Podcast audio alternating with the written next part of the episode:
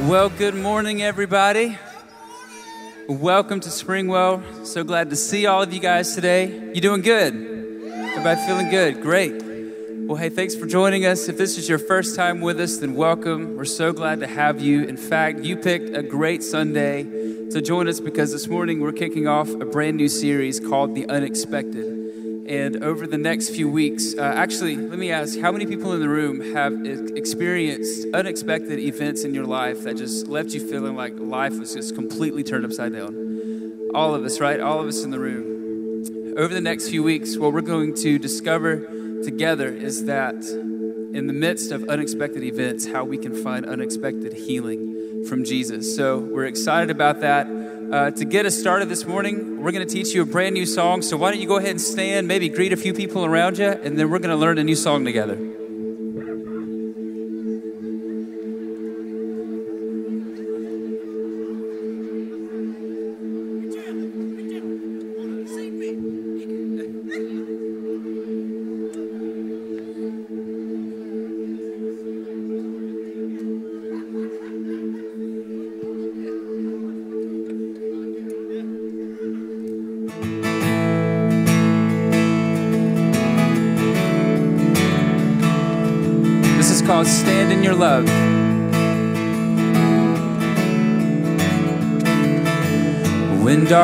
Darkness tries to roll over my bones,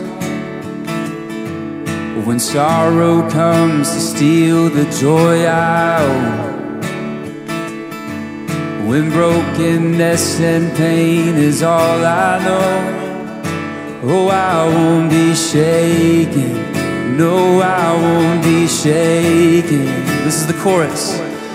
My fear doesn't stand a chance when I stand in your love. My fear doesn't stand a chance when I stand in your love. My fear doesn't stand a chance when I stand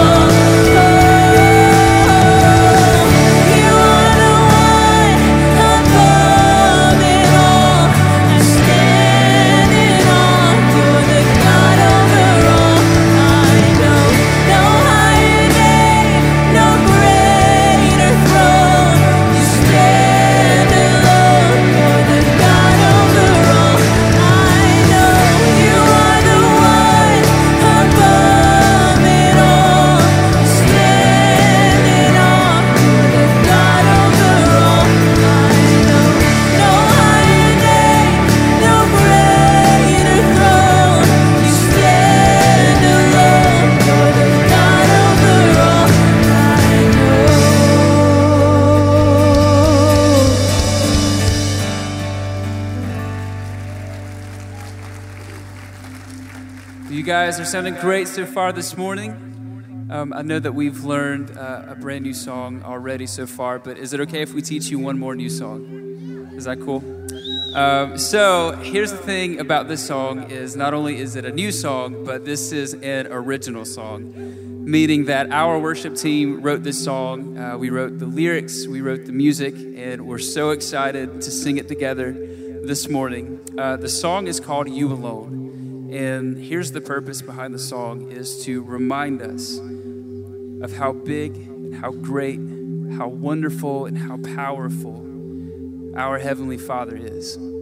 Uh, I think that sometimes in the midst of unexpected events, uh, sometimes we can lose perspective on how big God is and how great He is and how faithful He is. Uh, in the middle of the struggle, it can sometimes be hard to remember that He is faithful, that He's constant, that He hasn't left us. Uh, when life surrounds us with chaos, uh, sometimes it can be hard to remember that God is still in control.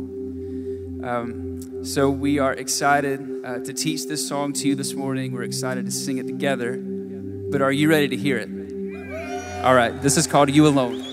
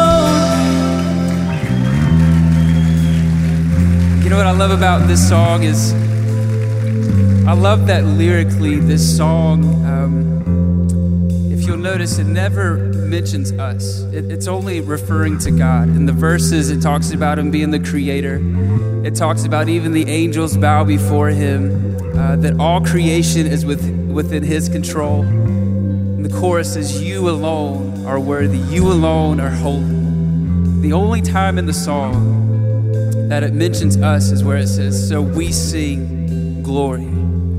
Glory, hallelujah, praise to you alone. I think sometimes in our worship, sometimes we make it about us. Um, we make it about Jesus, you did this for me, and so now I am fill in the blank. And I think that's good. I think it's good to praise, it's good to be thankful, but I think sometimes we just need to focus on God. We need to be reminded of who God is and just simply respond to that. I think that's our foundation. I think that's when we're in the middle of a unexpected circumstance. That's the foundation that will get us through is remembering God, this is who you are.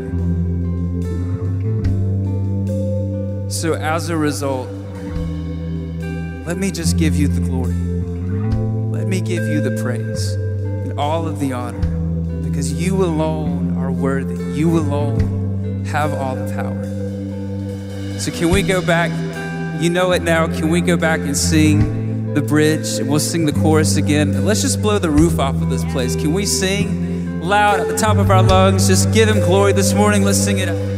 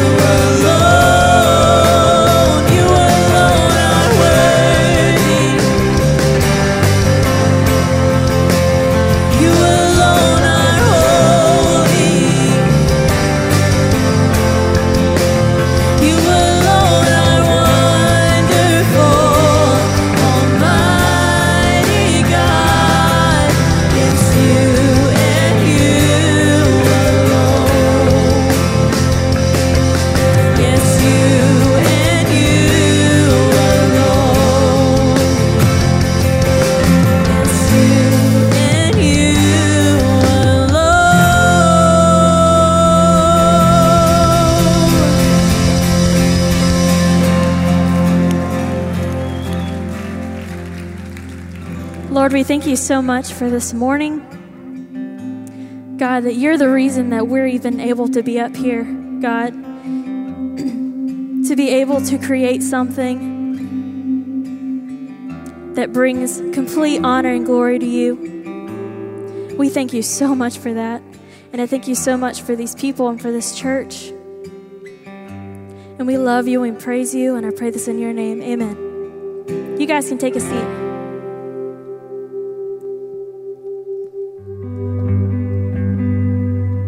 My name is Alex Reese. I've been coming to Springwell for about three years.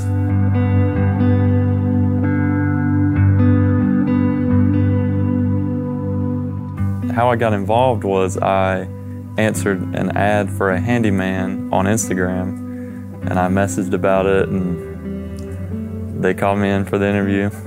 I think the biggest influence of God uh, using me in Springwell is just the change He's put in me. When I first started going to Springwell, I really didn't talk to anybody or you know, I wasn't really used to any kind of community. I would actually like almost count the carpet squares to my seat and when I got plugged into Springwell, I just met a lot of people that I just I've probably walked past a hundred times and never talked to that have become some of my best friends.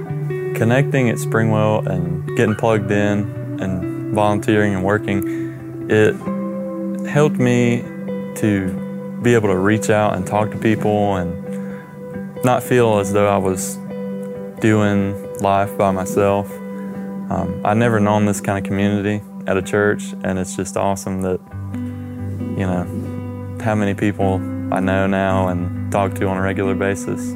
If I could talk to my former self about getting involved at Springwell, I would tell myself just how incredibly different life is being involved as opposed to not being involved and just the spiritual growth I've experienced is something that I never would have thought possible.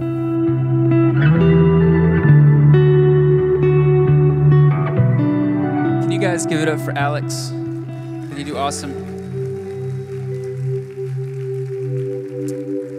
I love Alex's story, and you know, I love the fact that uh, so much of his story involves community and relationship that he found here at Springwell. And I know that Alex's story is just one of many um, people who, who found community, who found relationship here. And as a result of that, their life has been changed. Um, that's the reason that we, we give uh, to Springwell each and every week. It's not to uh, facilitate lights or sound or anything like that, but it's all about relationship and it's about community and it's about people finding Jesus and restoration in their life and finding hope.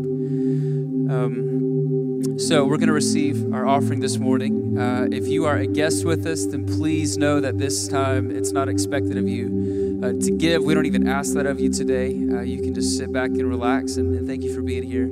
Uh, if you are a regular guest, then you'll know that there are a number of ways that you can give. One, using the kiosk out in the lobby. Uh, you can also text in your giving to the number that's going to be on the screen. Uh, in just a moment, or you can give the old fashioned way, which is by using the giving bucket as it comes down your row. So let me pray for us, and then we're going to receive our offering together. Father, thank you again for this morning. God, thank you for uh, just your presence in this room. God, thank you for Alex. Thank you for uh, his story, Lord, for his life change that's taking place. Um, God, I thank you for Springwell, and I thank you for the impact that it's had on my life. God, the change in my life that I've experienced through community, um, God, through this place. Father, I pray that you would continue to bless this place. Bless the people that walk through the door. Um, God, help us all just to experience more of you. Um, Lord, to experience the power of relationship and community in our lives. Um, God, I just pray over this time. I pray over this offering, Father, that you would just continue to use that to make an impact in the people within our community. And Father, we just thank you for all that you do. Thank you for loving us. In Jesus' name, amen. If you're sitting on the interview row, you may pass the giving bucket at this time.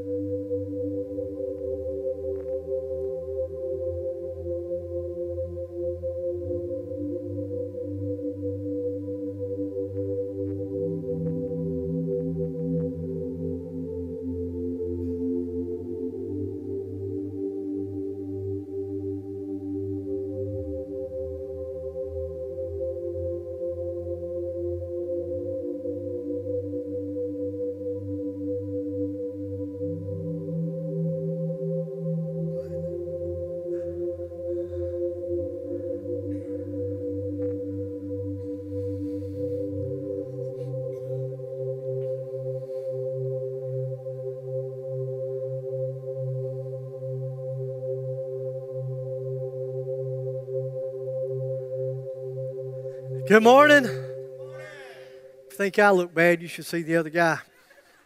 I was in this bar on Friday night, and I'm just kidding. Wouldn't really surprise you, would it? Um, but I wasn't. I wasn't. Uh, actually, I had surgery. Uh, Friday was a week ago, and uh, I had a little rotator cuff tear. Actually, it was a big rotator cuff tear. And uh, but he got that fixed, and so uh, it's been amazing. Really, it's been amazing. Uh, I am so humbled by my experience, even surgical stuff that I've had done. Uh, I had total shoulder uh, two and a half, three years ago. I don't know, five years ago, ten years ago. Anyway, it was just a few years ago, and uh, I didn't have any pain there. And uh, I mean, when I say none, I mean I never had any pain. None, zip, nada, nothing.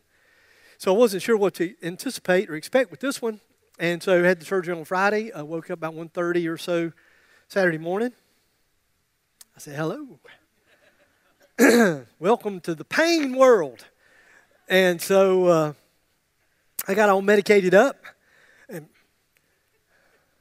y'all don't know you know what to say, do you? You know, it was prescribed by my doctor. I'm just saying. So I got all medicated up. And uh, long story short, about 6:30, I woke up, and I mean, I'm in excruciating pain. Really, I'm not kidding you. No matter what I took, it wasn't helping anything, and uh, I really don't like pain medication at all. I'm not joking about that at all. So, uh, Karen watched out over me really carefully and, and cautiously, and and I hurt it really intense for maybe four hours. I don't know, five hours, and then and then honestly, the pain was gone. For me, uh, it was like somebody walked over and just flipped the light switch, and that's it. And I didn't hurt anymore. However, please don't walk up and grab my shoulder. this is church and this is Sunday. You don't want to hear your pastor say those things. You just don't want that. You don't want to hear that coming out of my mouth. And it might before I can stop myself. Okay, so, and I love Jesus. Yes, I do. I love Jesus. How about you? There you go. I just also want to take just a second. I just have to do this and just thank uh, Brian and Katie for last week. Were they not amazing?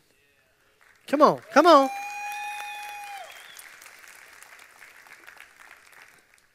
Wow. And, and I'm not kidding you. Just Karen and I were at home. Uh, it was probably the best place for me to be.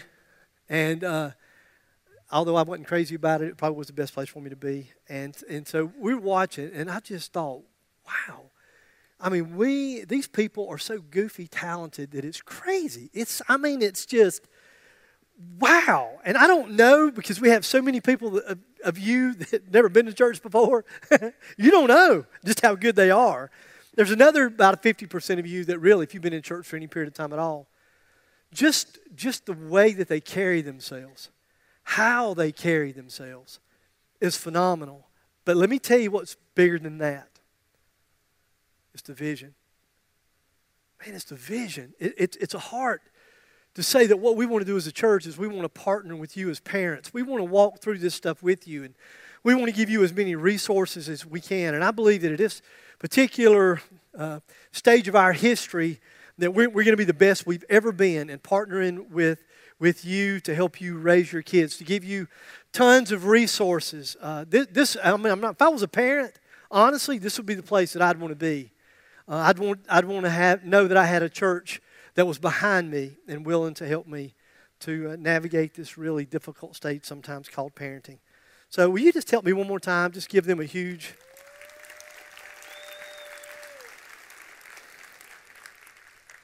Sweet. So, we're starting a brand new series today called The Unexpected. And I know we've all had those little unexpected moments in our lives that really can kind of stop us dead in our tracks. I'll never forget one unexpected moment for me that happened while I was, uh, was in seminary. Yep, that's right. I'm educated. I know you're shocked. Those you said, You went to seminary? Yeah, I graduated and everything. So, anyway, I went to seminary and I was, this was in summer school. Uh, I was taking a couple classes in summer school because I had two goals really when I entered my seminary career. Those seminary days, I had two goals. The first one's kind of spiritual. That'll probably shock you. I don't know why, but it'll probably shock you. So, my first goal when I entered seminary was I wanted to learn how to do good, solid, biblical exegesis. That's a big fancy word. Learn that in seminary. Aren't you proud? See there, it shows I did do something. I did go to class, actually. Not like I, you know, un, like I did when I was in high school. But anyway, so I actually went to class. I learned a few things, and I wanted to know how to break down Scripture. I wanted to be really comfortable with being able to take the Bible, read a passage, and then be able to know what it said and to be able to try to teach other people what it said as well. Second goal, not quite so spiritual. I just wanted out. I'm not sure if you heard me. I wanted out. Um, people would say, What plan are you on? You had different plans in seminary. I said, I'm on the OUT plan. Don't believe I've heard of that one. I want out as quickly as I possibly can. So, because of that, I was taking every class that they offered. They had J terms. I took classes in January, I took them in June, I took them in the summer. And so, this was one of those summertime experiences for me. I wanted out, and so to accomplish that goal, I was taking every class I could possibly take. So, one night, uh, I was up late studying. I was in the kitchen, which was on the first floor in our little seminary apartment. I was in the kitchen on the first floor, the bathroom was on the second floor. It's very important that you remember. The bathroom was on the. That's right. It was about 1 a.m. when I found the need for that bathroom, which was on the second floor. Well, being the creative guy that I am, I tried to think of another word. That's all I could come up with was creative. Being the creative guy that I am, I decided that I would like step out the back door. Now, wait a minute. Don't, don't freak out yet. There were just woods. That's all that was behind us was woods. So y'all, some of y'all got nervous, but don't. I'm not that crazy. Well, I am that crazy, but I wasn't going to do that in seminary. So right outside of, of our, you know, our apartment, there was just woods. And so I thought, you know what? I'll just go out there and do my business. Did I mention that all I was wearing was my tidy whities? Some of you are offended the story was not going to be near as sweet if you don't understand. And, and before you judge me, let me just say it was 1 a, it was 1 a.m. in the morning, and Jesus did not care what I was wearing. It was hot. It was summertime. And nobody in seminary housing could afford air conditioning. So, anyway, I carefully and ever so cautiously stepped out the back door, and I thought, how do I word this next part? So all I come up with, I took my position. That's pretty good, isn't it? I took my position when an unexpected puff of wind blew the door shut. And wouldn't you know it, the door was. Ah. So there I am, standing outside in my tidy whities, one o'clock in the morning, and the door's locked, which wouldn't have been quite so bad, but we were like the middle apartment. Okay, so are you with me? So I, as far as I can see to the right, as far as I can see to the left, I mean, I got to go one way or the other, and we're in the middle. And then I have to go across the side, you know, up the side of the apartments, and then, and then down to the front. Now, I wasn't worried. It wasn't a big deal because I knew that the front door was unlocked. We never locked the front door, did we, baby? I mean, like, never, ever, ever. I don't even know if it worked. Because let's be honest, we didn't have anything to steal. I mean, if a thief had broke into our house, they'd say, bless their heart. we need to do one of them GoFundMe pages for them and see if we can't come up with some furniture or something, you know, for these folks. We really didn't really have anything to, to steal. So I did what any young seminarian would do. I began to pray. And I prayed that the Lord would give me God's speed. Y'all with me? To my front door. So I ran across the back. I ran across, the, and I'm telling you, I wish I kind of wish I had a video of that. I mean, because I mean, I was graceful. I ran across the back. When I got to the when I got to the corner, I, I turned. I went up the side, and then when I got to the end, let me just say that I was running with the grace and the speed of a gazelle. It was a beautiful thing to watch. I'm sure, kind of. But when I got to the front, I realized I was not the only person up studying. in fact, it was like every other apartment. In fact, it seemed like almost every apartment there was a student up late studying. And the bad thing is they were right beside their windows. With their windows open, I tell you it was hot summertime? And this was seminary housing. We had no money. And so the windows were open and I could hear typewriters. I mean, I'm telling you. So I'm thinking, Lord, Give me the speed of that gazelle in grace once more. And so I prayed and I took off. And let me just say, you would have been proud.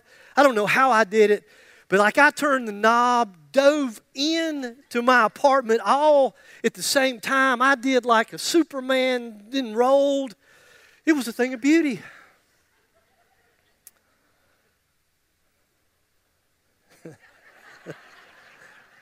work with me. Work, work with me here. You know, some, some, some unexpected moments are funny. Others, not so much. Watch this.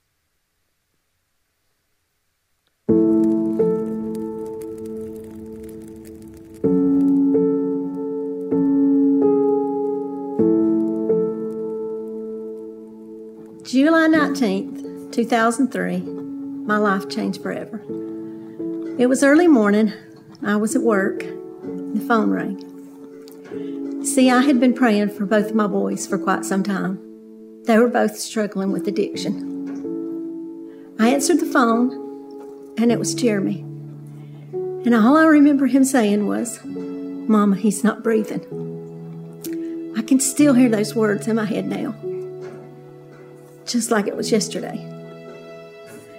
You see, Justin had spent the night with his brother Jeremy that night, and they were both going to work with their daddy that morning.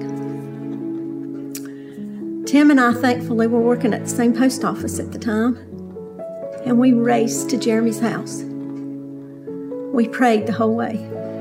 When I got there, I saw the EMS, fire trucks, ambulance, I get out and walk to the driveway, and Mike meets me in the driveway and he says, They did all they could.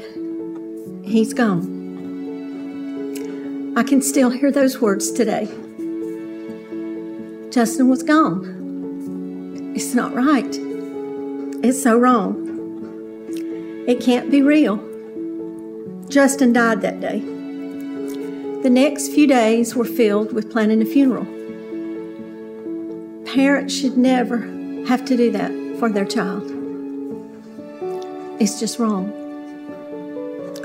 Justin was 22 years, 6 months, and 10 days old, and he was gone. He was a mama's boy. I loved it, and he loved it. Several of his girlfriends teased him about it, but he didn't care. He was kind, he was tender-hearted. His smile would light up the room, and his eyes, he had beautiful eyes. He was a good hugger. I miss his hugs. He loved well. The autopsy report finally came in, and it said that it was small vessel disease which is a heart condition that we didn't know he had. I thought that it would help knowing how, but it didn't. I couldn't sleep. I couldn't work. I could barely breathe. Sometimes I'd feel myself catching my breath and realizing I was holding my breath. I was angry. I was angry at God. I was angry at myself. I felt guilt. It must be my fault. I'm his mom. I'm supposed to protect him. I'm supposed to keep him safe. What did I do wrong? I knew he was in heaven because I knew his heart. But I felt like I had to be there to see that everything was all right. I felt hopeless.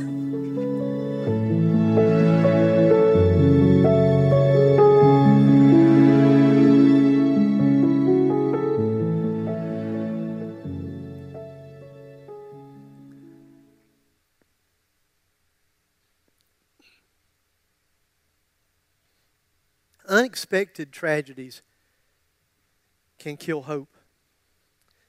It, it kills hope because it feels like that we've come to an end. Not that something's come to an end, but that we've come to an end. And in some ways, maybe we have. But coming to the end of a chapter doesn't necessarily have to be the end of our story. I love this passage out of Zechariah. I'm going to go through a few verses and I'm going to try to give you a little bit of background so you'll understand what's going on. Zechariah chapter 9, starting with verse 9, says, Rejoice greatly, O daughter of Zion.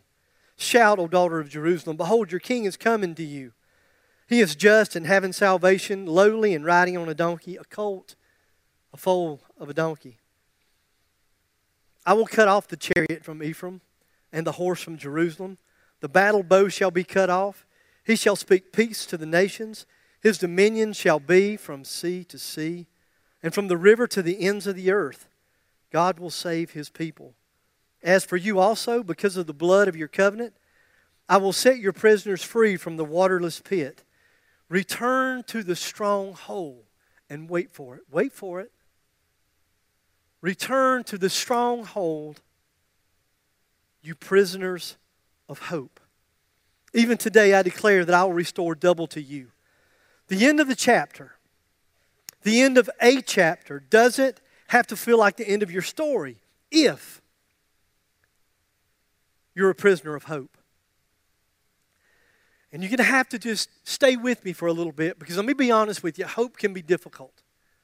Hope can be extremely difficult when you face some of these unexpected tragedies, these unexpected difficulties of life, when you absolutely are hanging on to everything you have just to find maybe a ray of hope. Let me give you a little bit of the backstory. For 70 years, the children of Israel had been held captive in Babylon. Now, if you've been around church at all, if you know anything about the Old Testament, children of Israel were held captive for 70 years because of. Y'all must be like the unspiritual crowd. I must have had all of them in the first service. I'm just kidding. Kind of. Just kidding. Uh, because of their sin, right?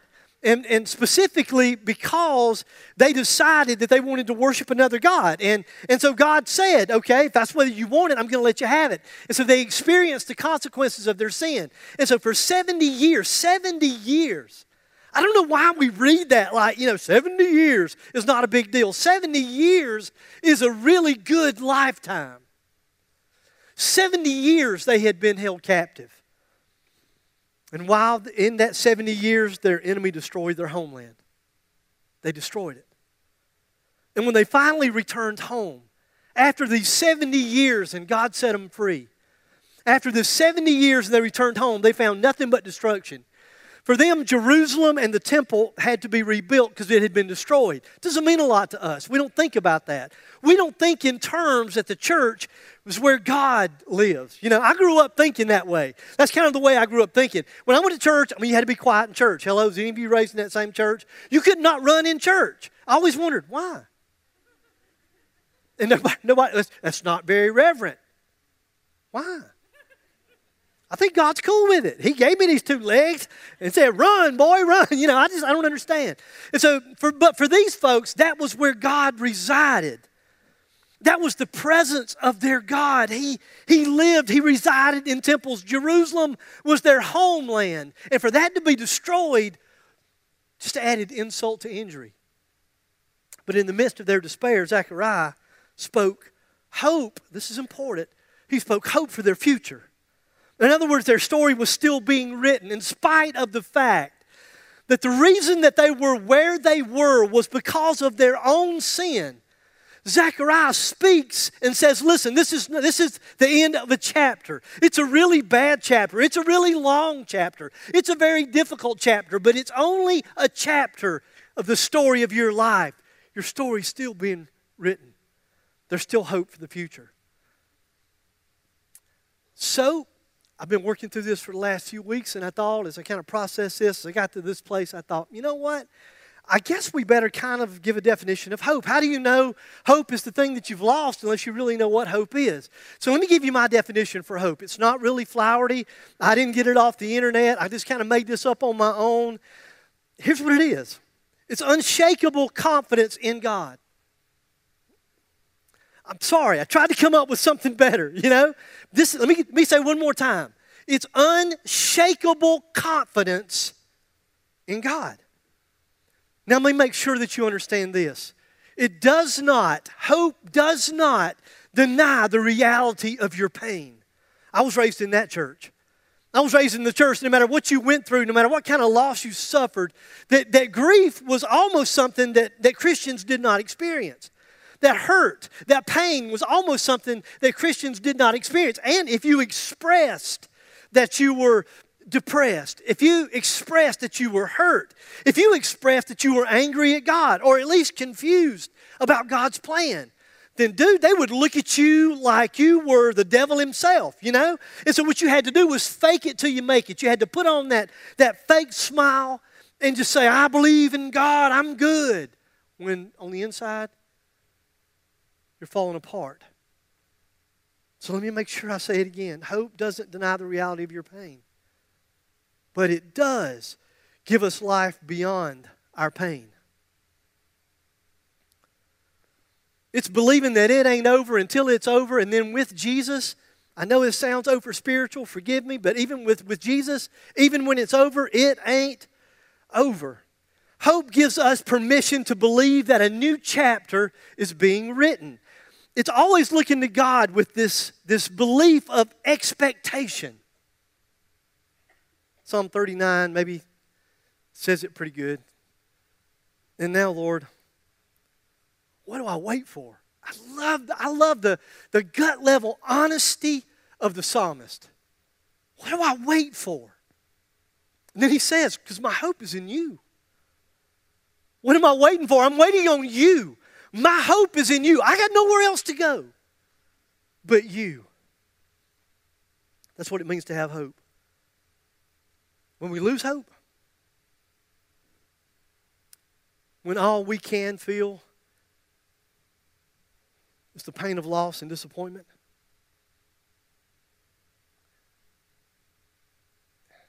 it can be hard to believe that God can.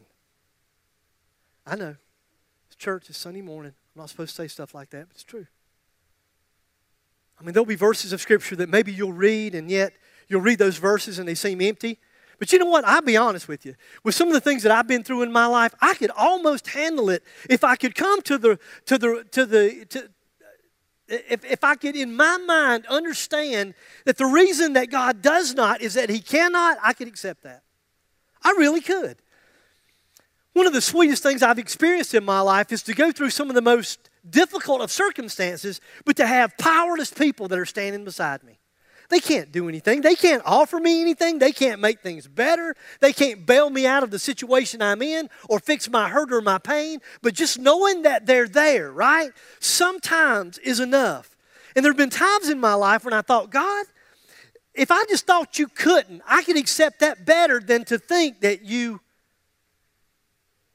can, but you won't.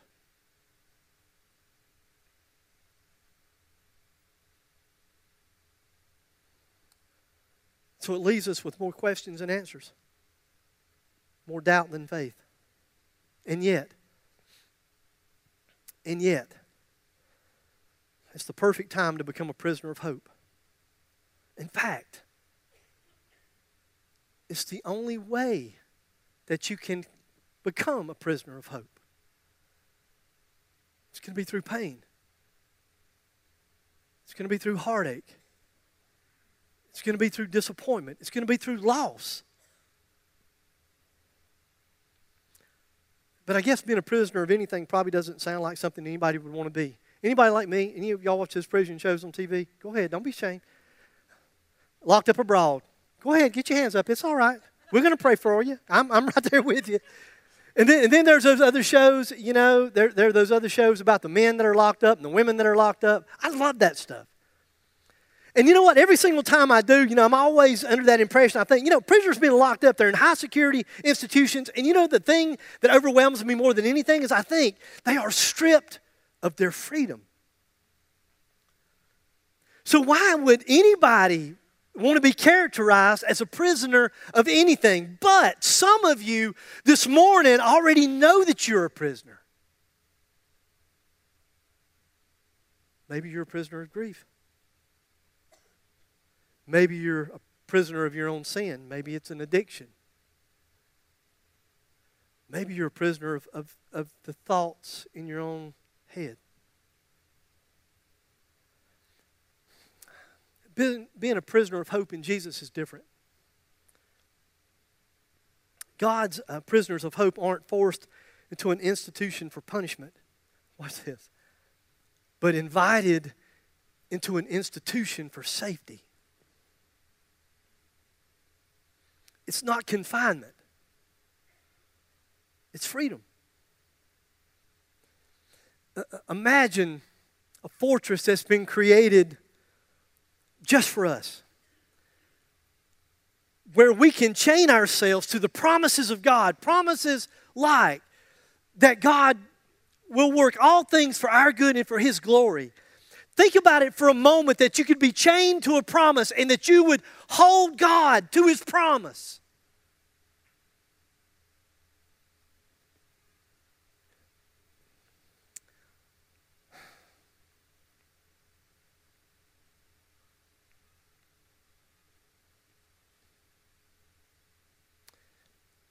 Because sometimes that's all you got.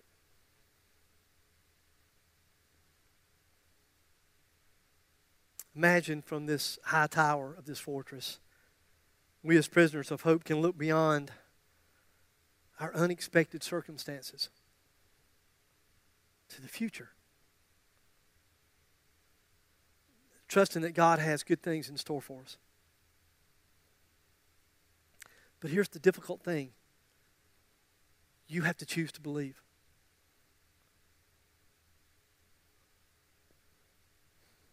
We have to decide to believe the truth of God's word, be held captive by the promises of God over the facts of our circumstances. I'm sure that most of you probably remember the story of David and Goliath. Yeah, everybody? Yeah, whether you've been in church or not, right?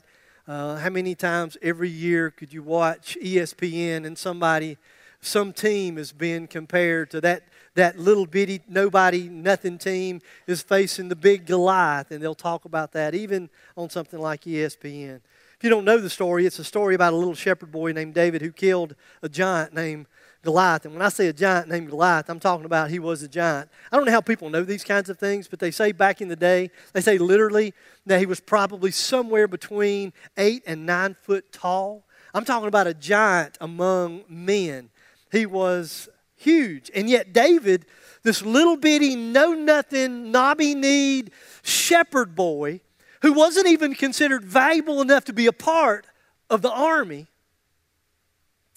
faced him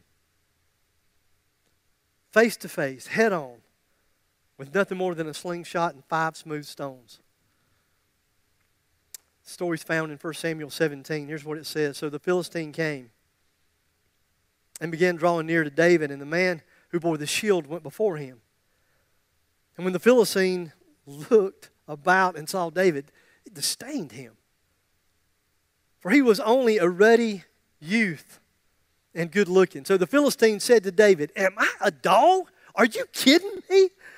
And I'm thinking to myself, every time I read this, I think, you know, how bad can it be to be bigger than the guy that you're fixing to fight?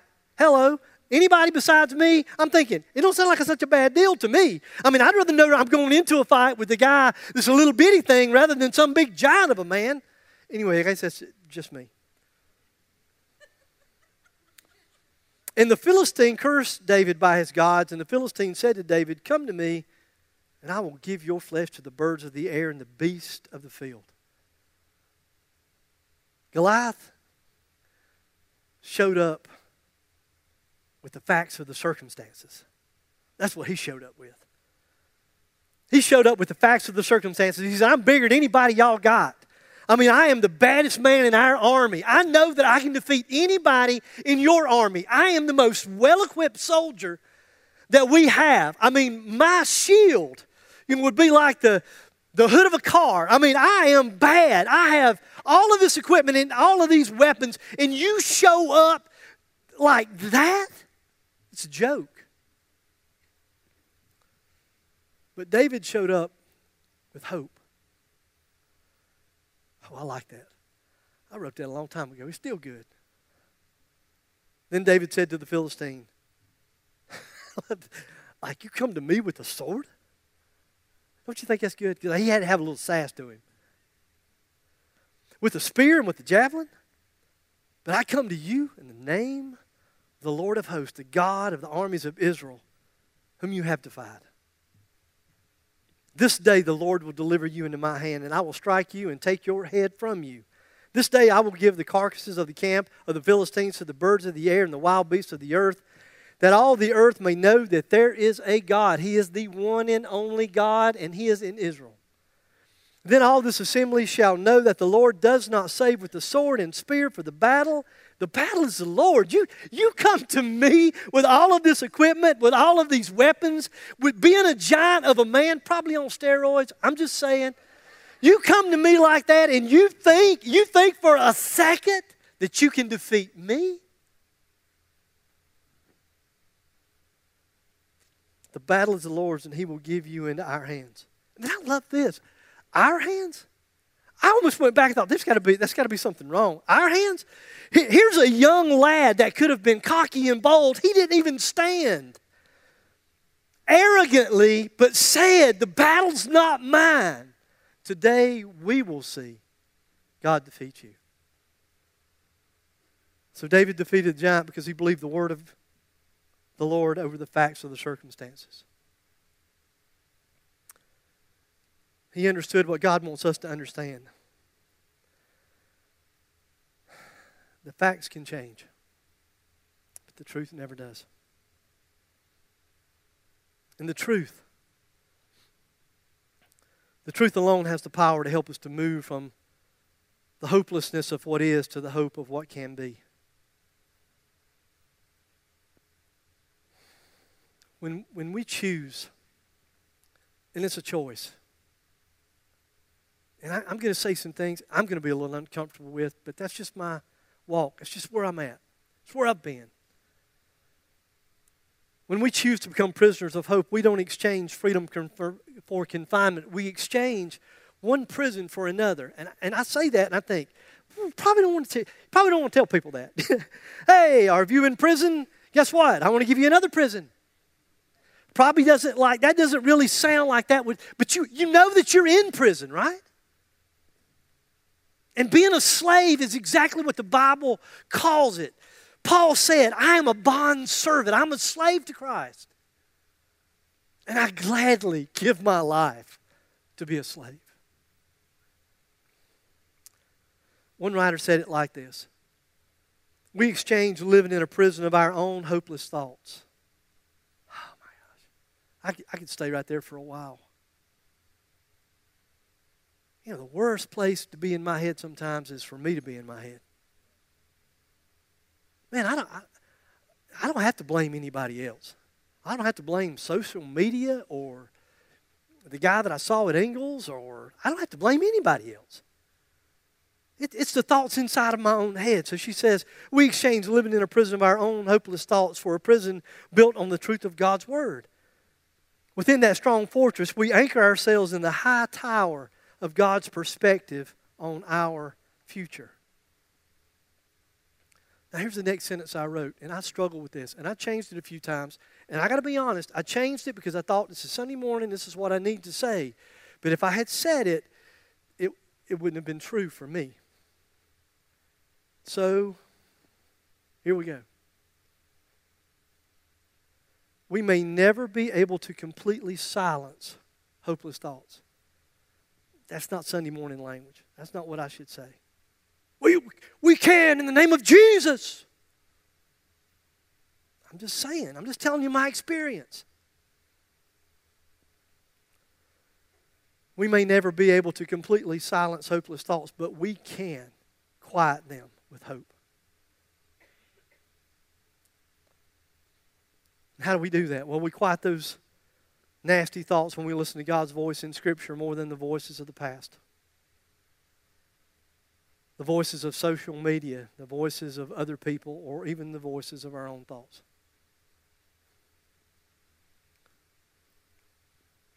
Staying secure within the fortress walls of hope means taking every hopeless thought captive before it takes us captive. 2 Corinthians 10, uh, verse 4. Hang on. I mean, this will get you all fired up, but it's, it's a battle. Don't forget it's a battle. For the weapons of our warfare are not carnal, but mighty in God for pulling down strongholds, casting down arguments and every high thing that exalts itself against the knowledge of God, bringing every thought into captivity to the, to the obedience of Christ. It's a battle. Please hear me. It, it's, it's a battle. I, I don't think we want to talk about the battle. We don't like talking about the battle. We're not comfortable talking about the battle in a situation like this. We, we want to give some religious jargon and mumbo jumbo and say, quote this verse and rub this one and throw a pinch of salt over your left shoulder and you will be free. Let me tell you what, it's a battle.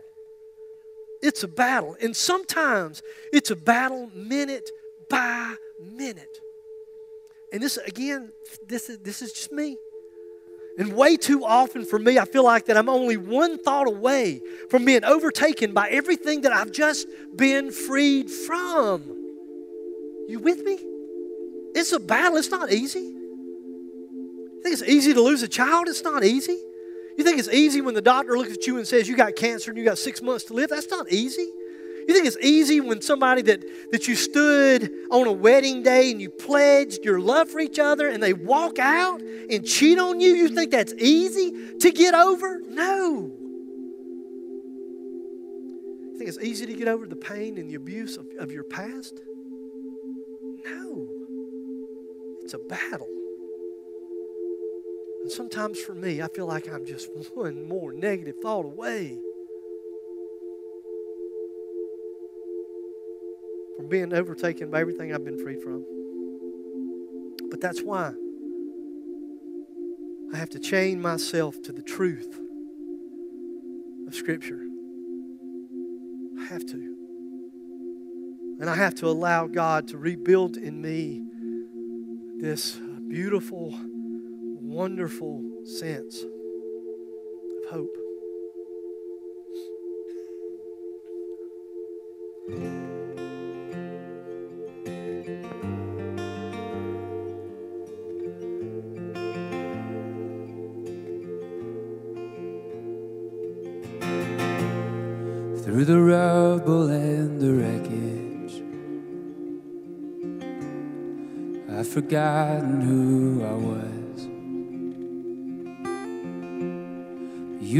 Out for my hand and found me in the dust. My soul had given up.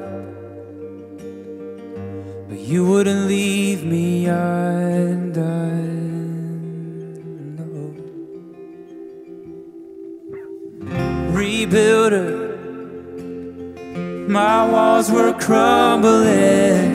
Restore.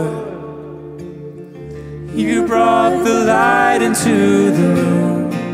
Filled my lungs so I could learn to breathe again. My shelter my warmth in the coldest night, my helper. You held me up till I could stand. The promise that you are rebuilding me.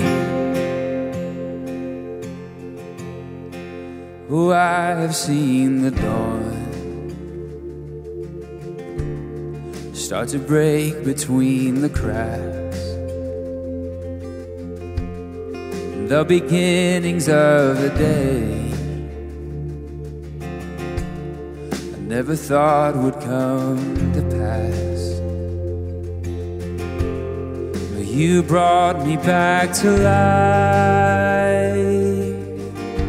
You were the morning in my night.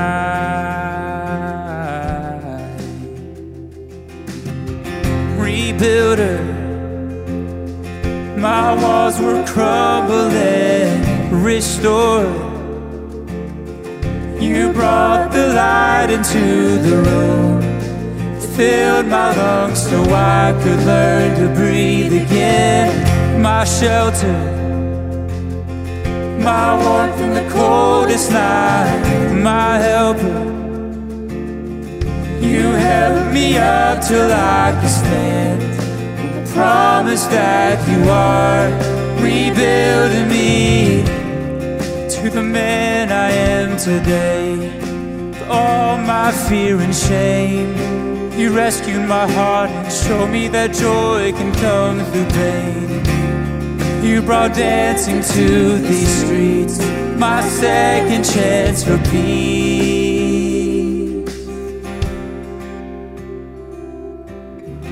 Rebuilder, my walls were crumbling. Restore,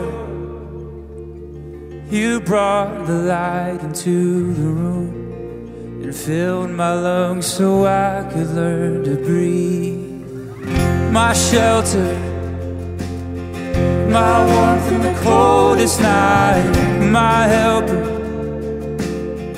You held me up till I could stand on the promise that you are rebuilding me. On the promise that you are rebuilding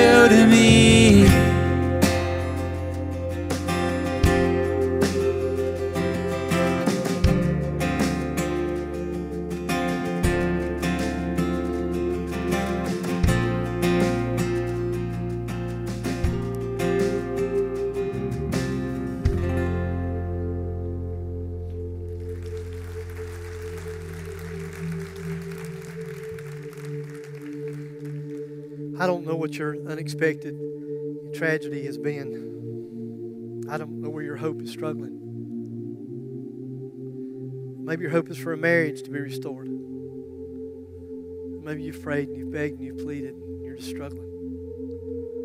And maybe the circumstances are just overwhelming. And honestly, if you look at the circumstances, the fact of the circumstances say that you'll never make it.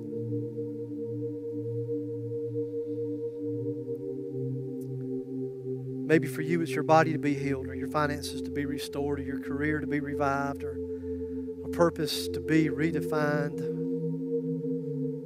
Whatever it is, it's, it's time to risk hoping again. Whatever dream that died, whatever promise that you gave up on. The truth of God's word says that we serve a God with resurrection power. Listen, I, I say it all the time, and I've said it with myself so much over the last few years. Either this is truth or it's a lie.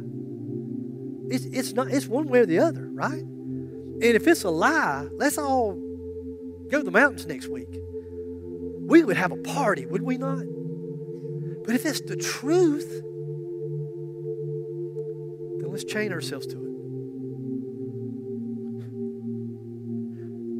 Slaves to it. Say, God, this is your word. This is what you've said. And I will trust you to fulfill it.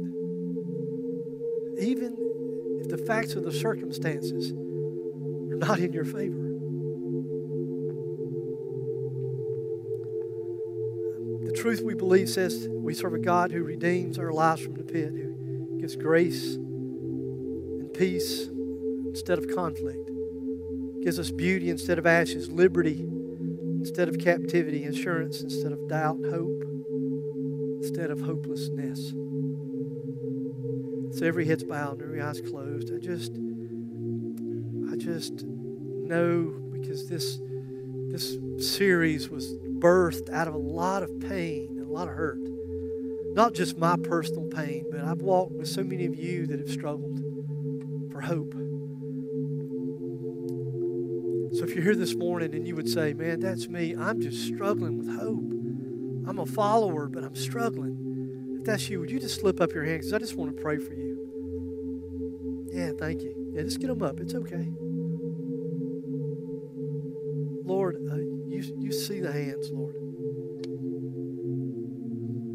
Lord, you didn't say it wouldn't be a battle. In fact, you told us it would be a battle. You, you even give us weapons for warfare because it's a battle. Lord, there are people that are here this morning. I don't know their circumstances. God, I haven't walked in their shoes. I haven't felt their pain. But Lord, I know what I do know is that you love them, that you're crazy about them, Lord, and that what you long to do is to give them victory to give them hope.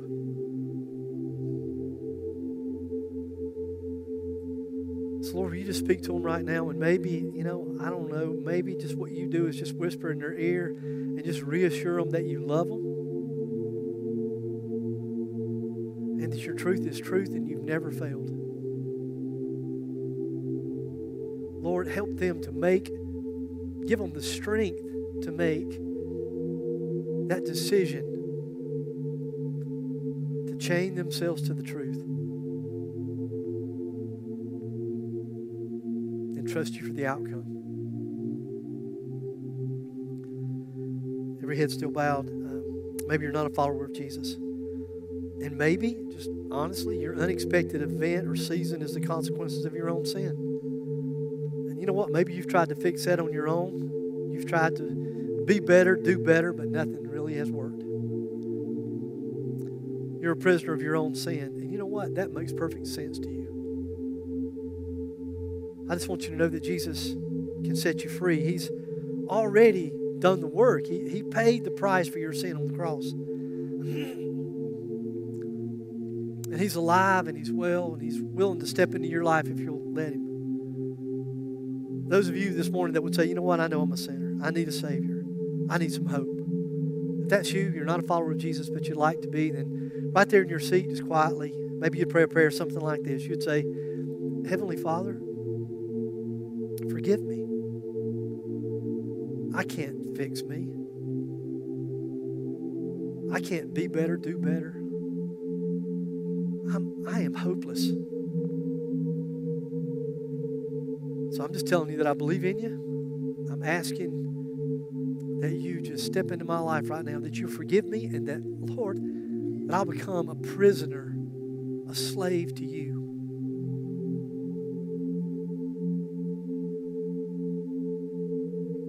To the best of my ability, I fully surrender to you my life. Father,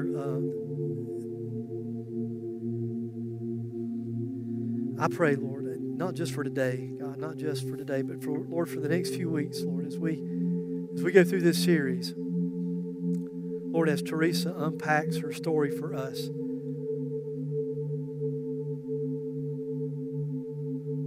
I know that you never waste a pain. I've learned that about you, Lord. And I know that you didn't waste this hurt and this pain for her. Thank you, Lord, that she's willing, God, to uh, take people on that journey, that, that messy journey. And Lord, I pray that maybe by the end of this series, Lord, that we can dare to hope and dream again.